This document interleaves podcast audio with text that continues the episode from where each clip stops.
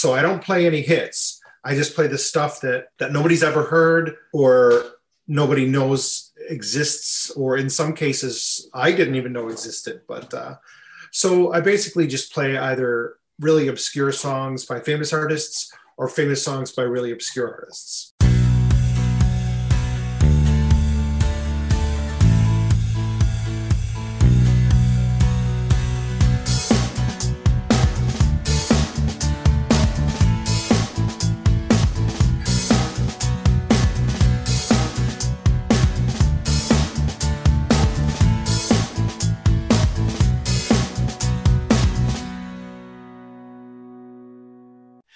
Everyone, and welcome to a new episode of Set Lasting Bruce, your podcast all about Bruce Springsteen, his music, and mostly his fans. I am your host, Jesse Jackson. Uh, joining me today is one of my new friends, Gilbert Neal. Welcome to the show, Gilbert. Thank you. Hi. Thank you for having me. Yeah. So, uh, tell us a little about yourself. Well, I um, the the I guess the germane thing would be to say I have. Uh, uh, podcast from my radio show, which I do here in Hillsborough, North Carolina. I've been doing it for about five, six years. And it's called D Sides, Orphans, and Oddities. Oh. And um, I uh, moved that over to a podcast, which is dsides.podbean.com. And the conceit of the show, and um, if you're a Bruce Springsteen fan, you're safe from this, but the conceit of the show is um, to find the seedy underbelly of pop music from 1965 to 1980. And um, I chose 1980 as the cutoff point because if you notice, um, I was a musician at the time, and, and I noticed that um, drum machines and synthesizers started to take over the production, and I think make them a lot less interesting. So basically, the, the Beatles came to America, a big explosion, and for 15 years i examined like that part of time. So um, i actually did a, a, show on bruce springsteen but um, not the way i knew, normally do it. Um, like for instance um, this this week on the podcast i did i did a radio show last week about um, artists who had to try disco because they either felt that their careers were uh, waning or they just wanted to try it or you know whatever. So I don't play any hits. I just play the stuff that um, that nobody's ever heard or nobody knows exists, or in some cases I didn't even know existed. But uh, so I basically just play either really obscure songs by famous artists or famous songs by really obscure artists. That's pretty interesting. I, I, I think that's a fun concept to play with Oh, it's um, so fun! Yeah, it's you know, very interesting, and it never, yeah. it never, it, I never run out of stuff to play. Mm-hmm. Um, like, uh, for instance, um, you do you do you know who Lou Christie is? Vaguely. So Lou Christie had a hit in 1966 mm-hmm. with a song called "Lightning Strikes." Okay, it was a pretty big hit, and um, he had a couple hits before that, and a couple hits after that but then after like 1970, he disappeared. But I found a whole bunch of records that he made in the late 70s, early 80s that were disco records. And no, no one would ever, you wouldn't put Lou Christie with disco or like Freddie Cannon with disco right. or, uh, you know, things like that. But, but um, I find these, these releases and in some cases I buy them. Uh, uh, you're, uh, you, you like vinyl yeah. Yeah. Sure. So I, I like vinyl, but I like the stuff that nobody wants. I'm not looking for um, appreciation or um, right. rarities and things like that. I collect. I did collect because it's a very short collection. Like you know the band Sha Na Na. Yeah. Well, they did. They had three members who did solo albums in the '70s, and I and I found those. I tracked them down, and um, some of them are bad, just awful. But but um, one of the guys, Jackie Jaco, or no, no, Jay Jaco is actually his name. His album was produced by the guy who played lead guitar for Steely Dan on the song um, "Reelin' in the Years." Oh, okay. So, like, there's all sorts of um, connections with with with with like pop music and and bad pop music, things like that. So before I was obsessed with Bruce Springsteen, um, I was obsessed with, and I still remain, Brian Wilson and the Beach Boys. Ah, yes. You know, um, that was my first musical love. Mhm. And Here Comes the Night was the disco version they did of a song they did, and they put it out on the Light album, I believe. yeah, Um, and album, yeah. yeah, uh, and um, it is it is bad. I actually played it on my show uh, last month Yes. because um, uh, I don't know. You're a big big um, fan hmm of the beach of the Beach Boys, um, and I, I I I think I'm wrong. I don't think it was. I, I don't think it was. Um, um, reeling in the years. I think it was another song that Elliott Randall played on. But so so I am someone who who is not amenable to Beach Boy apologists, which is what I call them, who say um, the Light album is a hidden gem, or the Yeah. MIU album is is is like subtle with with overtones of this or that. I think it's all garbage, Mhm. but I still like listening to it. you know. So um, I love Beach Boy. I love Love You. Um, and I know it's not a great album, but it just for some reason it it connects to me. Um, I I can remember being excited about picking up MIU, um, mostly because my buddies and I loved the uh, "Come Go with Me." We like dum dum dum dum Yeah. and like the Beach Boys are doing one of our favorite songs. uh-huh. It's great. Um, that album has that album has um like the song My Diane yeah, is really I mean if you if you know the story it's really dark. I mean Mm-hmm. yes, and and and that's like that's like him waking up around that period of time to write just the best song on the album I think. Yeah. And the most meaningful track and everything else is just Mhm. just to me it's strange. yeah. I, um, you know, I, I certainly um, recognize that um, Brian can be hit or miss. Mhm. Um, you know, I, I love. Pardon the pun, "Love and Mercy," right from his solo album. I, I love that Yeah. song, and uh, and I I recognize, you know, I'm I'm one of those people that um, the first time I bought Pet Sounds, I was used to Endless Summer and all this surfing music, and I didn't get it. And as I went on and on, and I know it is cliche to like, oh, I love Pet Sounds, but the reality is, it is one of the albums that I, if people list list your top five albums, I definitely Pet Sounds is one Uh-huh. of those. Yeah, Have you ever heard uh, Smart Girls? I'm not sure. Okay. Oh my God! Okay. So, so Smart Girls is another show, another song I play. That's Brian Wilson under the um, aegis of uh, Eugene Landy, Okay. and, and um, it's a rap song.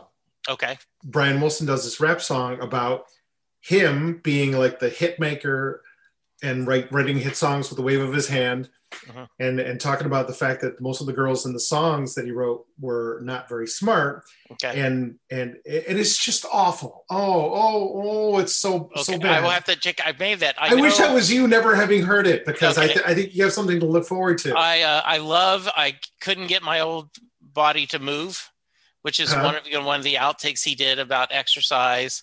Um, and um, I, I you know I I I ended up um, buying a bootleg of Sweet Insanity. uh-huh. You know, and it was a Uh-huh. copy of a copy of a copy.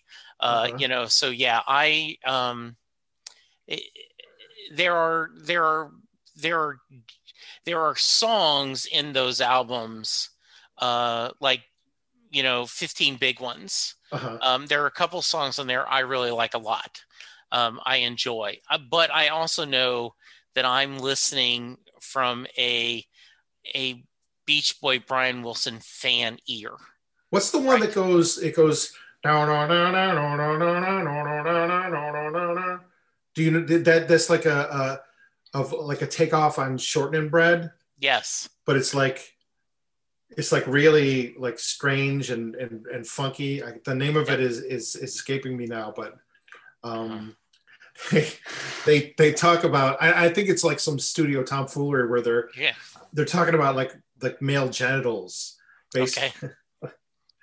and and I and I and it was recorded in I think um um this 71 or 72 Okay. and people can't quite put their finger on when it was recorded but um uh oh it's so strange it's so Yeah. strange Well, and I think you know I saw once this rock and roll list book. I think I owned years ago, and they talked about that the recording artist that has the most unintended noise on their uh, uh, songs are the Beach Boys. oh Like, that's y- yeah that's the the rock and roll book of lists yes, with um that one of one of the factoids on that was um uh the band um uh with the most albums that never most albums released that never made the top 40 was um fatback Yeah.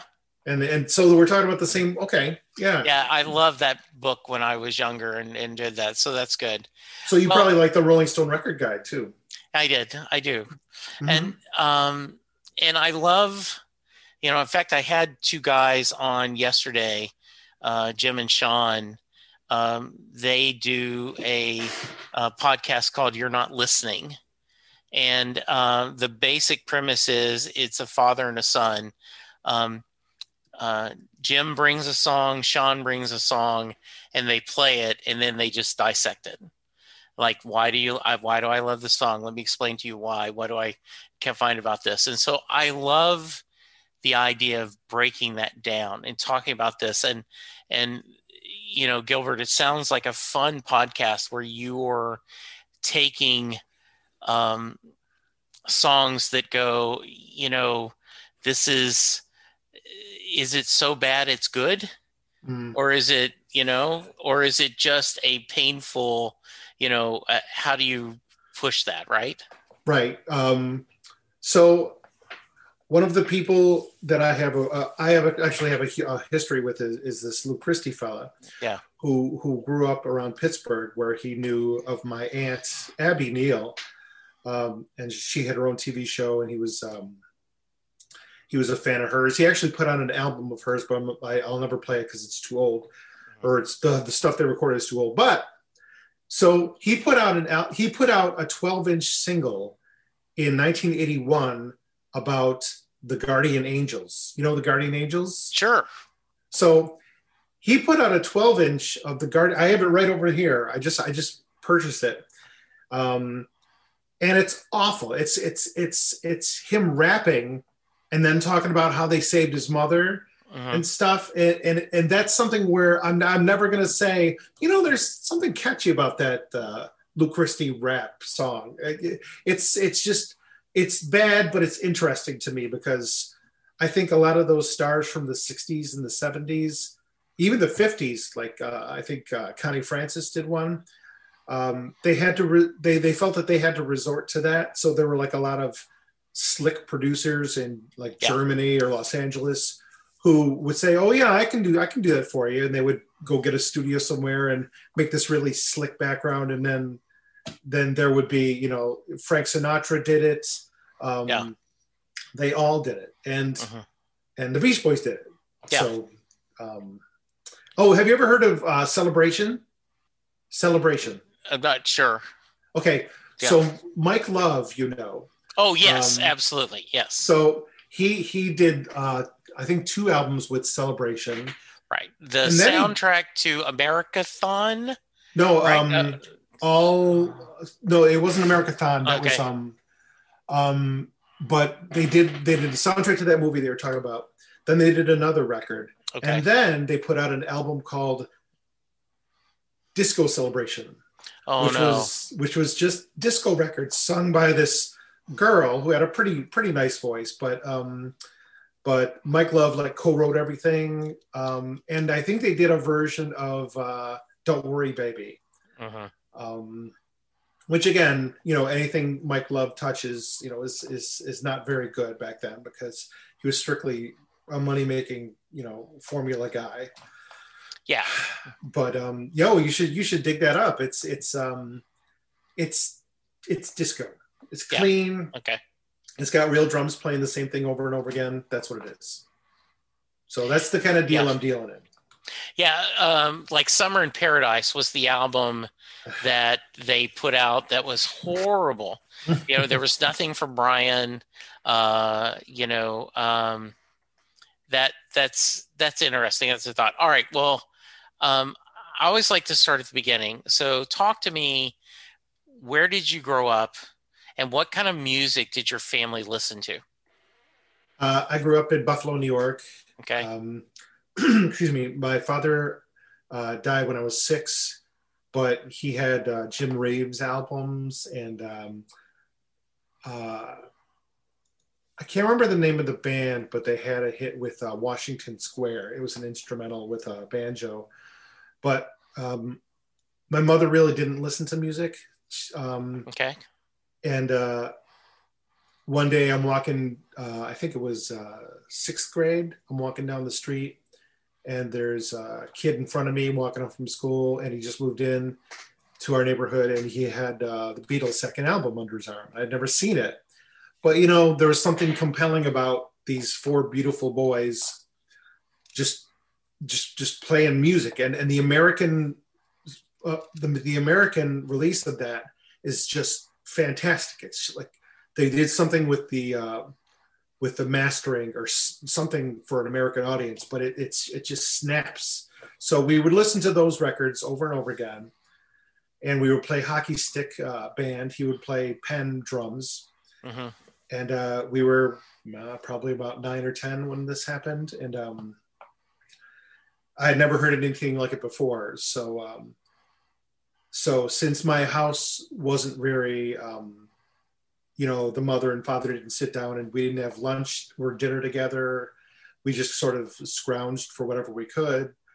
Um, I spent a lot of my time, like I'm spending it now with you, is with headphones on, listening to the Beatles repeatedly, just re- listening repeatedly to um, to sort of uh, internalize the lessons. And um, then I moved on to Led Zeppelin, and then I moved on to King Crimson, then I moved on to this or that, and it was never, you know, listening to it because I loved it. It was listening to it because there was something inside me that made me do it. Wow, so along that line, I became a musician, and I was never um, uh, a virtuoso at anything, but I could hear something once and play it because I had listened to the Beatles so often and sort of knew where the notes went. So, um, so um, I started playing in bands and things, um, writing songs uh, basically making up melodies, but not really taking a lot of time to write lyrics that were like cogent. okay, But um, so I, I've I've put out six albums, and I'm working on a seventh. But um, I live in North Carolina now. I have three kids and, uh, and a, a great wife, and um, they're very supportive. But but um, you know that's it. I, it's it's not music is not something I love. It's something that I have to do, it, it, including listen to it, including you know finding these stupid records. You know, Yeah, it it it it is a calling to it is to a certain degree to you isn't it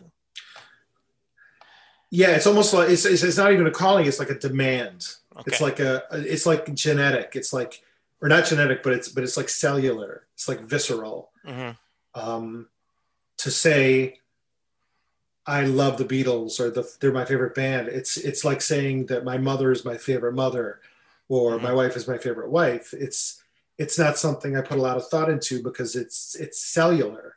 yeah I mean, if if I was to put down a, a, a put a record down to listen to for pleasure, it would be something like uh, XTC or um, um, uh, um, Stevie Wonder or things like Mhm. that.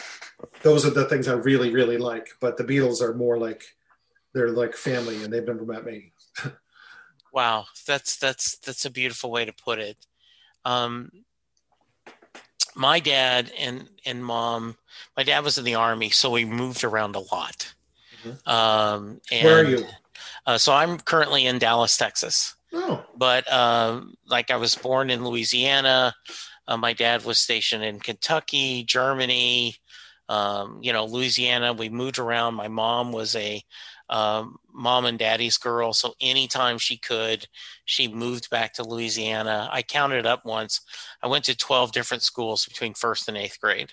oh, it must have been hard. It was, and and I um I discovered comic books very young, and uh, someone was talking to me once that um, her theory. She was a counselor. She said that because I had no friends that I could count on, because the mo I learned very quickly the quick the as soon as you got too close to someone, you were going to move, Hmm. and you'd never see him again Mhm. and while that my uh, my friends in the you know four colors you know superman batman spider-man you know were always there for me and so that's why i developed this this um, love of you know comic books and reading and Mhm. um, you know my mom to this day said you know that jesse would give up food to buy a kid a book Hmm. you know, because he wants them to have that passion and that feeling. Um, How old are you? uh, I am uh, 61. I was So- born in 59. Okay. Do you know um, the recorded history of Spider-Man, like the albums?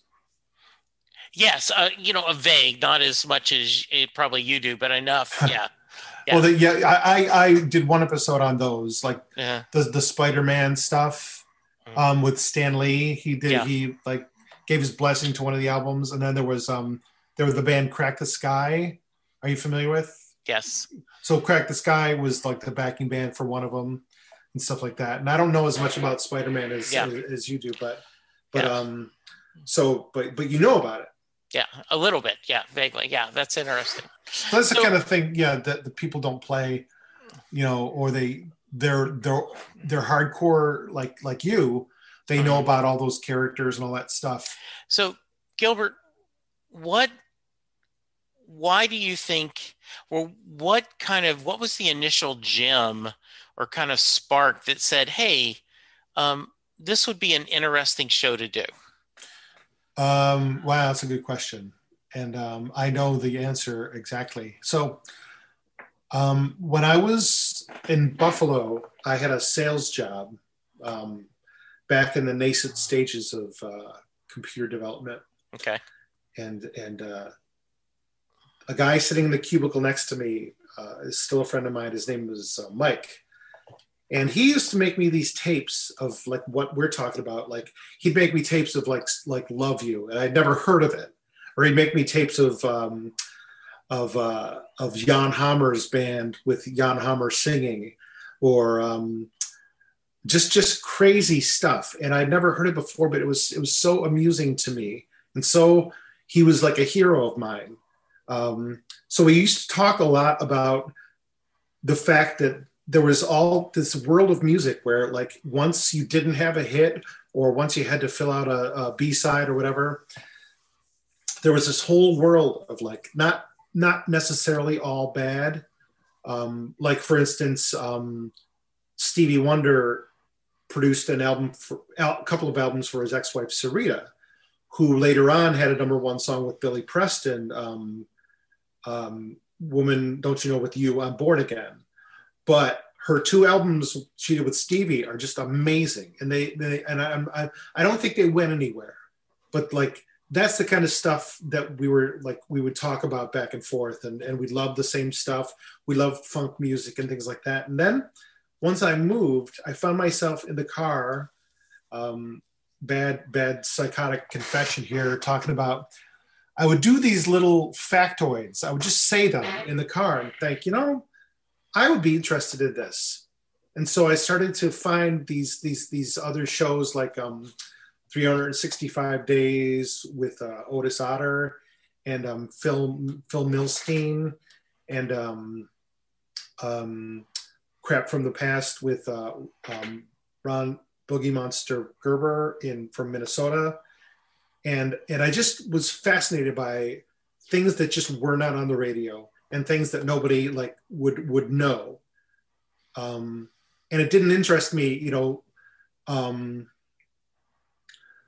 uh, like like um, Lynyrd Skynyrd didn't interest me, but that was because they were successful, and I didn't think that anything that they did on their albums was going to be as interesting as something like um, Rotary Connection, who who were crazy, interesting, versatile failures that that didn't do too well, but but um, I just find them more interesting. You know, I um, uh, and, and, so when the when when when someone in Hillsborough said that they were going to have a radio station, I just traipsed on down there and I said, "You got to do this show, because if you don't, I'm going to go crazy." And um, so WHUP graciously let me do a show for them on Saturday nights, and then later on, I got the idea of just taking all this stuff and and and and filling it with some some context on my podcast and um, it's not the best, um, but it's a it's an entertaining two hours if you if you like music that's not something you've heard before and maybe would never get heard. You know, if it wasn't for you know people like the people I mentioned and me doing this stuff. So, what's well, a couple, what's a couple what's a couple episodes that you're especially proud of? You mentioned the Spider-Man one. I imagine that's something pretty cool. What are, what are a couple others that you, if if someone was going to go sample, you're like, here's something you find interesting. Um, I'm I'm going through them right now because because it's never. It's oh yeah okay I'll tell you the one I'm most proud of is the one that really got very few um, uploads and that's the one I did on Kid Creole and the Coconuts. Okay. Who um, came from um, Dr. Buzzard Savannah Band. Uh, they were like a disco group. They had a hit with Cherchez la Femme, but this Kid Creole guy was like a pre a precursor to Prince, and some of their music is so unbelievable and it's so good. Some of it's not, but some of it's really unbelievable. And, and yeah. I did a whole episode where I talked about um, Kid Creole, and um, mostly I talked about their live show from uh, the 80s. Uh, they did these shows in New York in these these these these places that were like concept shows, like where they would act out an entire sort of musical that this Kid Creole had written. Mm-hmm. Um, and the band is just amazing. And I discovered all I didn't discover, but I discovered for myself all these things, and I like just dove into the Kid Creole. Um, uh, I, am not going to call it a zeitgeist because at their best they were not that popular. Right. Um, but I like it a lot because I, I learned a lot of things. Um, I did a show about Bonnie Raitt, who's my favorite female singer. Um, One of Bruce's early supporters. Is that so? Yeah, he would often um, he would often open for her, and he used to joke about she was his second favorite redhead because Patty, his current right. wife, is redhead. Yes. Yeah. And so, yeah, Bonnie was very supportive of Bruce early. Um, another show of mine that I like, but I can't listen to. Um, you know, a lot of people they get stuff off of uh, YouTube. But I actually found a library that sold. Um, huh, there was a there was a record um, released in I think '69, and um, the, the, the the the single was called "The Prophet." Okay. And what it was was a bunch of just a no no band of nobodies singing this song about the prophet. It was kind of like a Monkees esque sort of deal. And then in between like the the choruses, this guy named David Hoy would tell would would speak these um, predictions. I predict that in 19, you know, 94, a, a plane will crash, and, blah, blah, blah. And, and it's just such a piece of 60s craziness that I had to look the guy up. And and his his first album is not available on YouTube or it's not available on Amazon or anywhere except for there's this library that charges you ten dollars for the privilege of downloading this entire album of this David Hoy making predictions, and I did, and that's another show that I like because that one is combined with um, the band Translator from uh, I think 81, 82, who I really like. Translator should have gone a lot farther, and so I play uh, some of their stuff, and of course. Um, Alex Harvey Band got a got a good reaction. The sensational Alex Harvey Band show, um, uh, things like that that I would never given a never have given a chance when I was a young man, but now I I, I just love. You know, there all all of these acts have something um, special about them. I bought um, an album by a group called Hello People. Have you ever heard of them? No. So Hello People was formed in '67 by a producer who thought since they're really good musicians, they should also try to mime. So they would do this in their stage show. They would do mime in their stage show. They released, um, I think, seven albums from 1967 to 1980. They toured with Todd Rundgren. They were like, um, they'd open for Todd Rundgren or they'd, they'd sing on stage with him when he was yeah. doing his tour and stuff. And it's just, you know, mime rock and roll is like they they were before Kiss and they were before Alice Cooper, and nobody nobody remembers who they were. They never recorded anything really great, and I I, I have never heard anything of theirs, but I bought an album because I thought you know this is something that no one's going to want. So have a home with me. I love the idea that you're the misfit the island of misfit toys you know with with the rudolph you know christmas special i want to know? be a dentist yes and you know the idea that you've thrown together this collection of you know never were mm-hmm. certainly one hit wonders and other things that you find beauty in sure in, in sharing i think that's a really lovely thing Thank you. Um, the band, by the way, I forgot to mention was the Wayward Bus. Okay. So in the late '60s, the Wayward Bus did a did a record with um, David Hoy. So okay, he he did a few things. So um, and uh, a lot of blog, a lot of podcasts are um, much much bigger than mine. I have passed four thousand um, downloads, but that's mm-hmm. not much, and I know that's not much. Yeah. But it's something. Um, things like um, uh, oh, I, I, did a show. Um, you know, the Beatles came out with uh, that album One, yes, which was like the greatest hits. So I did a whole show which fit actually perfectly in two hours, where every song was recorded by another artist. Okay. So "Love Me Do" was uh, the Brady Bunch. Okay. Um, "Please Please Me" was uh, I can't remember who it was, but um, so I did a whole show like that. Um, uh, artists like the Free Design, I really, really like. They were from um, near where I grew up in Buffalo, New York. Um, yeah. So things like that, yes, yes, I just love those things. You know, they're uh, the guys I had on the son and father I had on last night. They t- I can't remember which podcast they they guessed it on, but there was um, one of the things is untouchable. What are songs that should not be covered?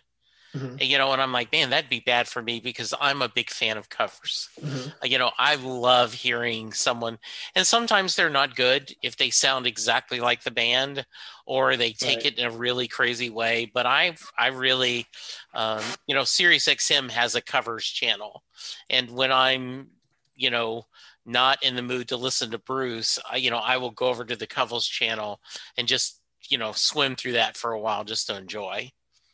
Mm-hmm so I think that the covers of the Beatles would be interesting to do. Uh, yeah, um, I'm trying to find that show right now. Because um, um, Ken Rosen, who's a friend of the podcast, does a blog every day. And one of the things he routinely does is cover me, and where he either talks about Bruce covering a song or a band covering Bruce. And uh, I have a whole YouTube you know channel for myself of all these Bruce covers that sometimes I'll just put on and play just to hear just the mm-hmm. different people's takes on you know the songs. It, it's just interesting. So obviously, you know, um, um,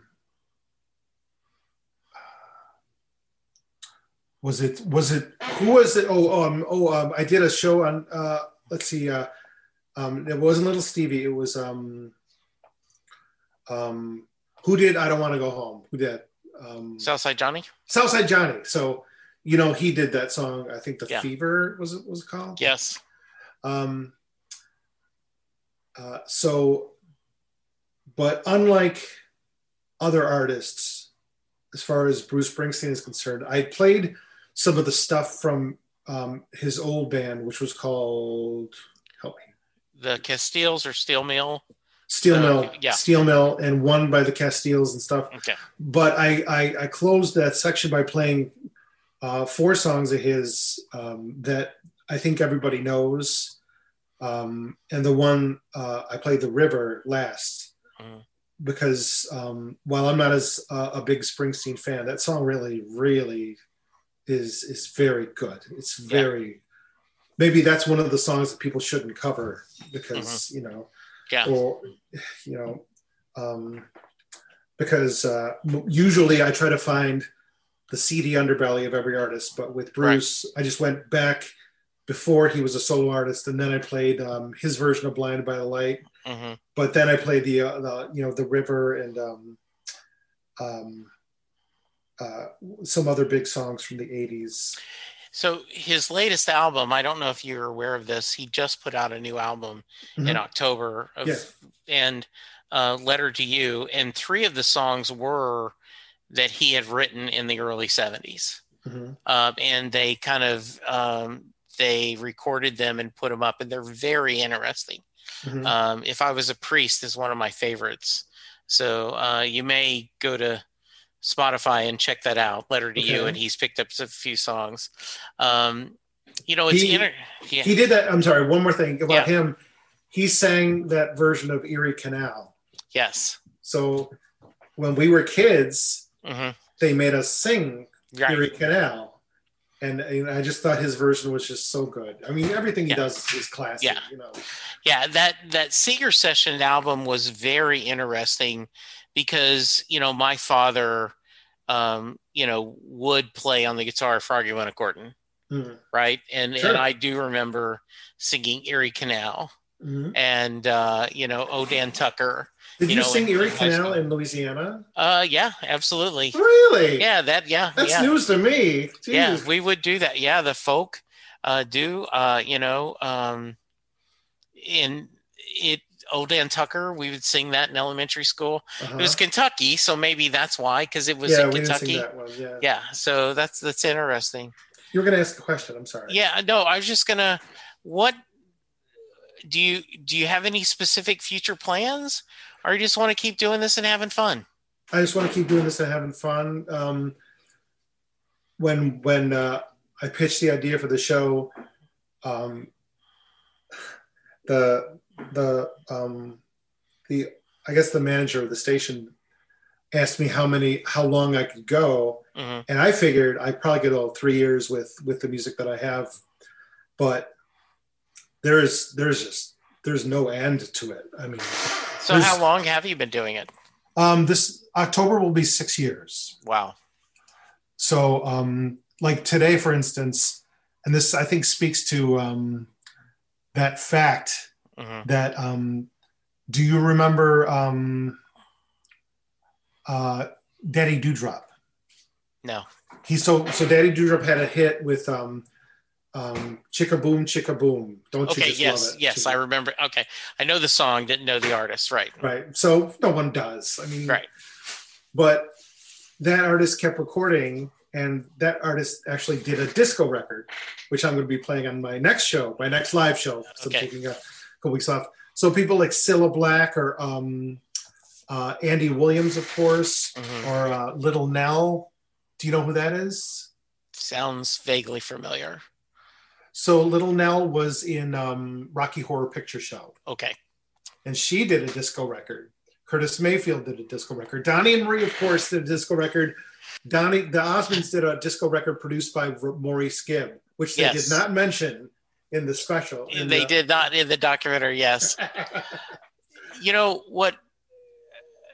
Similar. Um, we just were talking about this. My uh, the guy who runs my network, uh, Rob and I were having a meeting, and um, he said, "You know, funny story.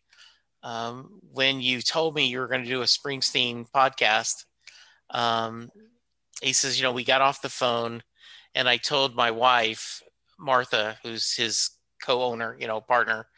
He said, "Hey, Jesse wants to do a Springsteen fan podcast. I, I think we'll get a year out of it."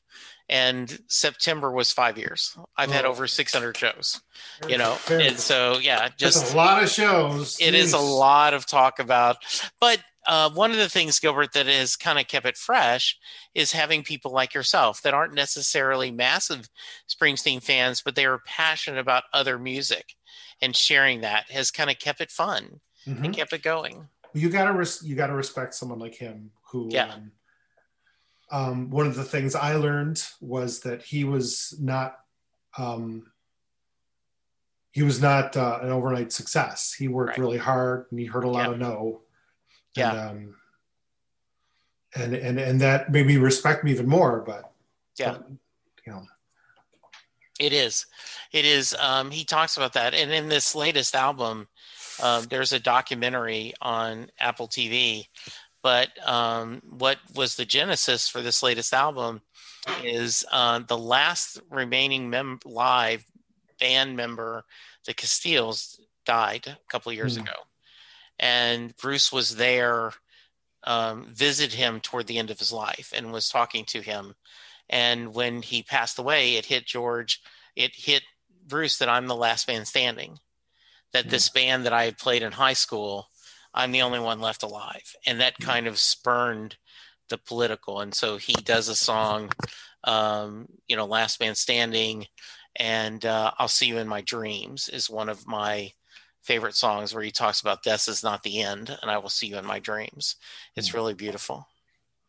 Um, I what sh- have I not asked you that I should have, Gilbert? Um, uh, maybe you know there there are um, extremes.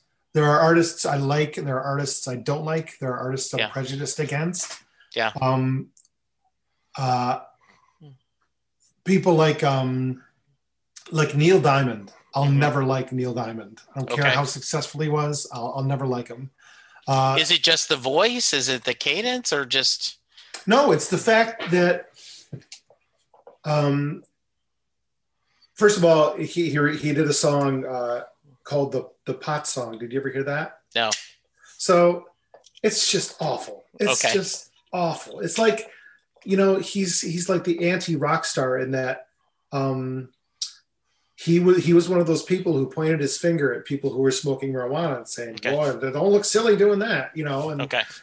And he was he was in the jazz singer, and he did he also did disco records um, that nobody ever heard, and uh, he did a just awful cover of "Dancing in the Streets," which okay. is a great song. Maybe you know people could should cover it because it's a pretty simple song, but it's yeah. easy to get those things wrong. Right. Um, okay uh, like I said, my, my my my favorite my favorite my favorite artists that I've discovered doing the show uh-huh. are artists like the Free Design and um, Syreeta Wright. Um, uh, I have respect for the for the Bee Gees, and people should have respect for them. Yes, because they wrote just so many songs that other people made better, but yes. they wouldn't have made it better if they didn't exist. Exactly. How can you mend a broken heart? Who, who yeah. did that? Was it Al Green or someone who did yeah. that?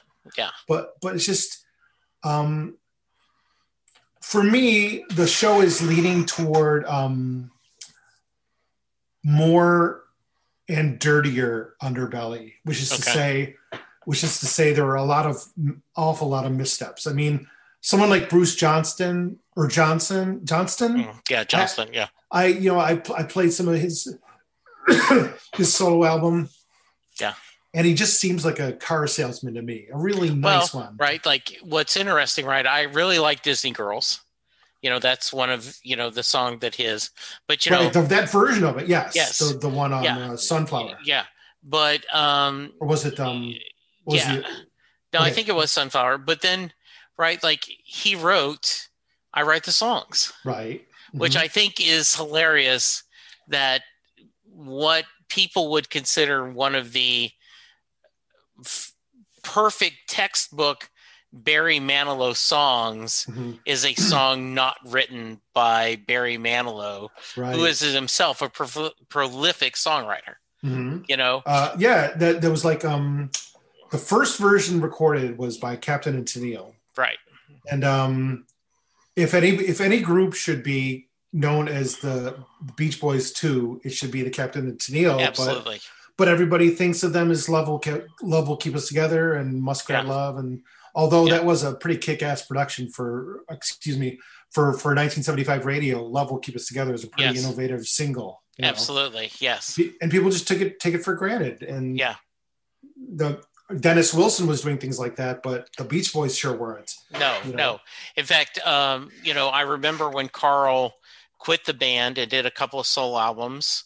Uh, they're very dated, very dated uh, very, very, dated. dated. But I remember the excitement of buying that first. It was an album, and uh, just exciting because it's new Beach Boy material and was it different. young blood uh, no, the one before Carl Wilson. Mhm, Youngblood okay. was I did not like as much, but the first one, Carl Wilson, and so great story, Gilbert.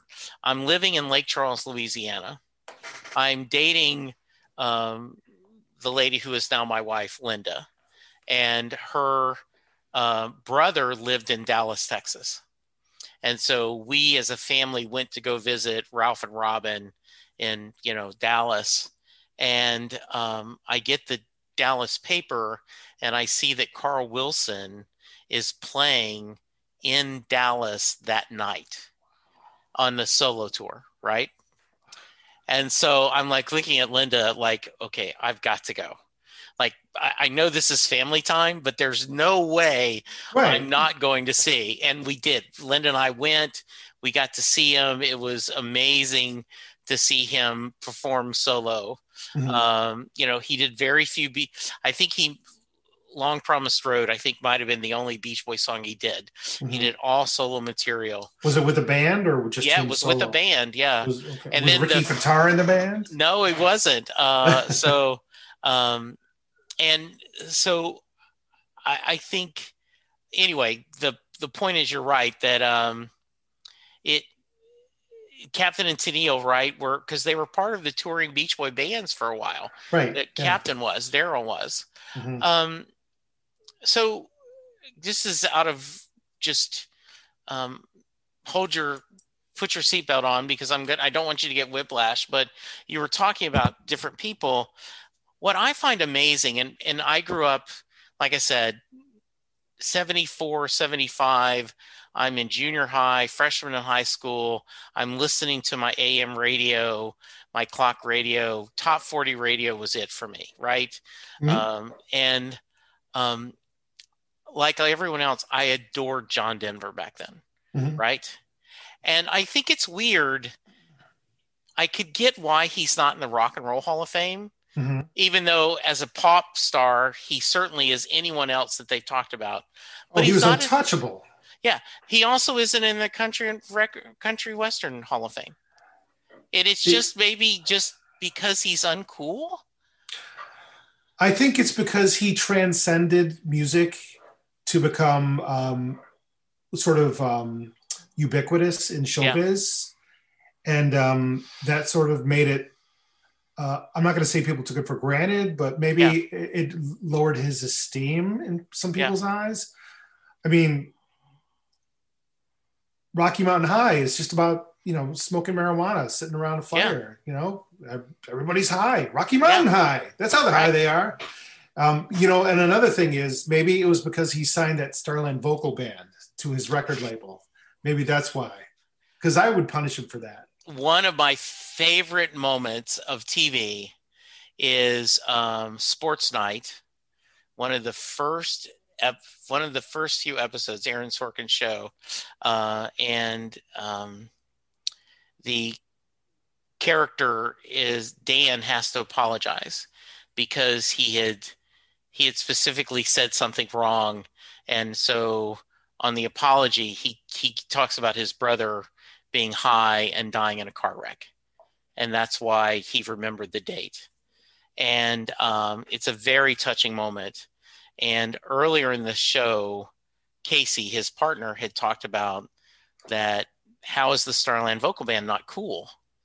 Because you know I have it their Grammys you know greatest hits CD, at least that alone makes it not cool, um, and so you can see this. But Dan's apology, um, Casey comes over, and you just think he's going to say, "Look, I appreciate you bearing your soul," and he goes, you know the grammys voted them the best and and afternoon delight is playing and it is a great moment of uh, music. So uh, yeah they had a think about it one hit wonder had a summer replacement show.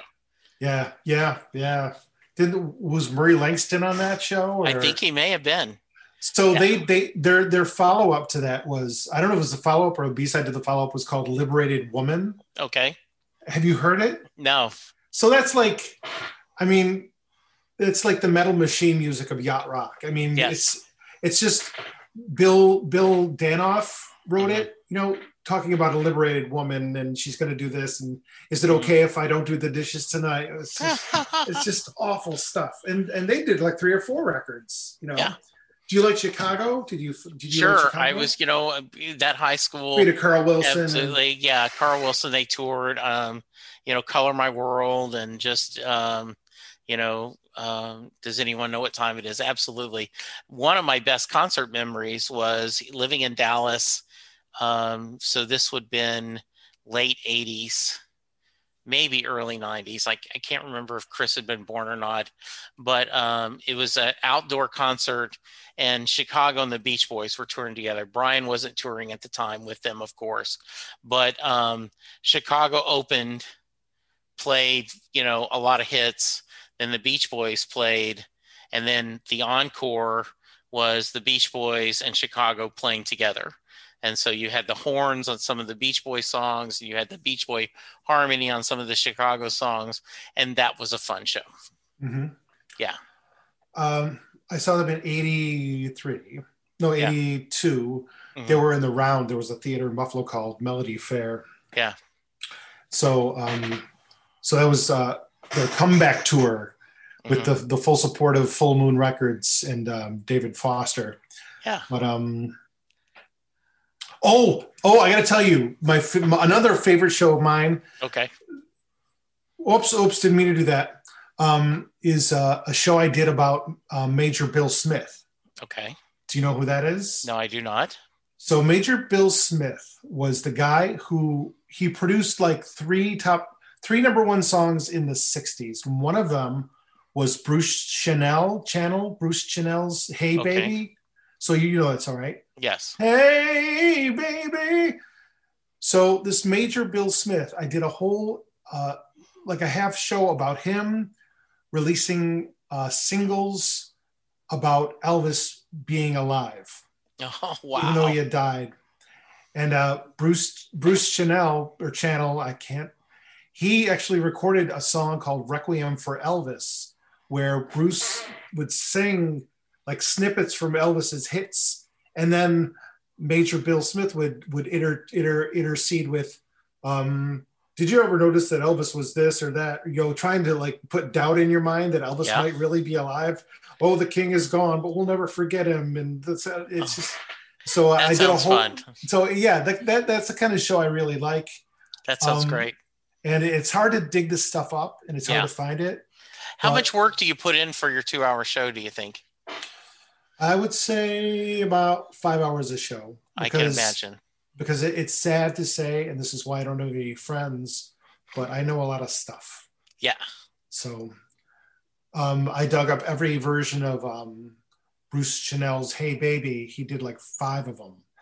Uh-huh. Um, one in 68 and um, Paul and Paula, who did Hey Hey Paula, you know that song? Sure. They did a disco From version. Animal of, House, yeah, yeah. Right. They did a disco version of that in 1975, and and and and things like that. Just just I, it, it I did a show about um, Freddie Cannon. You know who that is, right? Sure.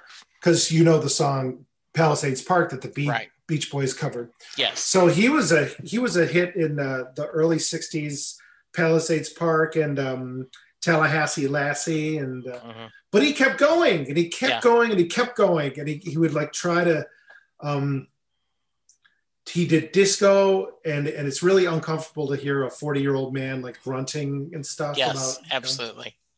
Yeah. so so I I, I I I actually bought one of uh, his singles that he released in 81 Mhm. which was um do you know the song hello mutta hello fada Sure. He did like a version of that, but like a comedy skit about some supermarket. Oh, how funny. And and it and I'm just thinking, you know, what happened to Freddie Cannon to make this happen in his mind? You know, like let's get everybody together. We got to do this. We got to do this. It'll be great. You know, This is great. It'll be genius. right? That's the stuff I really Yeah. like. Is, is So, once again, tell us the name of the show and how to find it. Go to dsides no dash dot podbean dot com or on saturday nights at six um, my show is on whupfm.org and it's called d-sides orphans and oddities Okay. a lot of fun That i sounds talk great. just like i'm talking now That sounds wonderful. Um, okay, before I let you go, um, I got to ask you the Mary question. The what So, uh, so I hope I gave you the homework. If I didn't, I'll have to have you come on again. okay Uh, so, the song Thunder Road, Mhm. Bruce Springsteen Thunder Road. yeah Uh, Jay Armstrong is an honors English teacher in the Philadelphia area. He just recently retired. And he has his seniors spend two days breaking apart the song Thunder Road. They look Okay. at all the lyrics, they look at the imagery, they look at the themes Bruce explores. And then at the end of the two days, he asks the class, Does Mary get in the car? So that's your question, Gilbert. Does Mary get in the car at the end of Thunder Road? yes Okay. resigned Right? Yeah. Resigned? yeah She doesn't do it joyfully. She just like, I've i don't think anybody does anything at that under those circumstances joyfully. Okay, very nice. Very good. I appreciate that. That's a good answer. but i gave you homework too Yes. so Smart girls. I got Smart check. Girls by Brian Yes. Wilson. Yes, I am going to check that out almost immediately. Okay. Um, Gilbert, this was so much fun. yeah, Uh, fun. please, Thank you please reach out again if you think of like you know, I I'm gonna do a Bruce themed. I know that's out of your normal uh, range, but if you have something where you know, um, because Bruce was very influenced, you know, Sam and Dave and all these people. He is very vocal about the early roots of rock and roll, Roy Orbison, and everything, how much they meant to him. So if you Mhm. ever think of that, or if you just say, "Hey, Jesse, I've got a crazy show I want to promote," reach out to me and let me know because I'd love to have you on again. Thank you so much. I will do that. Every good. All right. Um, are you on social media? Uh, the podcast is the social media, but you can find me. My name is Gilbert Neal, N E A L. So if if you're uh, either an FBI agent trying to track me down or uh, an old girlfriend who, who says I have a child now, just please please look me up. You'll find me What uh, do you know the Twitter handle for the show? at uh, at Mr. Gilbert Neal. No spaces. Okay, good. All right, I will include that. Oh. I'm sorry, Mr. Gilbert Neal, not Mr. Mr. yeah, Gilbert Neal. yeah. All right, uh, listeners, you, thank you for listening. I hope you enjoyed this. Please go check out Gilbert's podcast, uh, sample it, let him know, uh, give him feedback, tell him you heard about it here. Um, please be safe. Remember to wash your hands. Remember to social distance. Remember to wear an effing mask. Um, and let's all be good to each other because that's the only way we're going to get through this. Yep. For now, thank you, and we'll talk to you soon. Goodbye. Thank you to my patrons who help support the show. It is greatly appreciated. I want to thank Betsy Hodges, Levi Petrie, Elizabeth Bronson, Stephen Malio, Holly Mack, Steve Rogers, Dale Hosick, Terry Smith, Anna Lynn, Chris Bloom, and my first patron, Mary Thomas. Thank you guys so much for all the love and support you give me.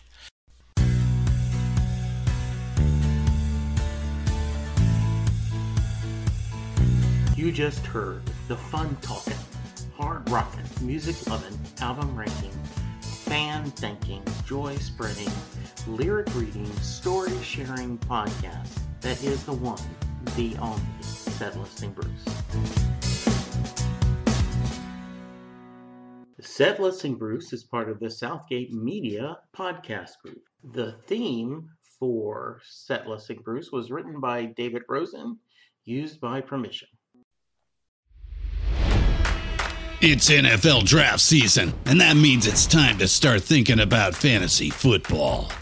FantasyPoints.com features industry leading experts and prognosticators using proprietary hand charted data to help you score more fantasy points. FantasyPoints.com is the place to go for whatever kind of fantasy football you play. Whether you play fantasy football, daily fantasy sports, or do a little bit of everything, Fantasy Points has the meticulously researched content to guide you to victory.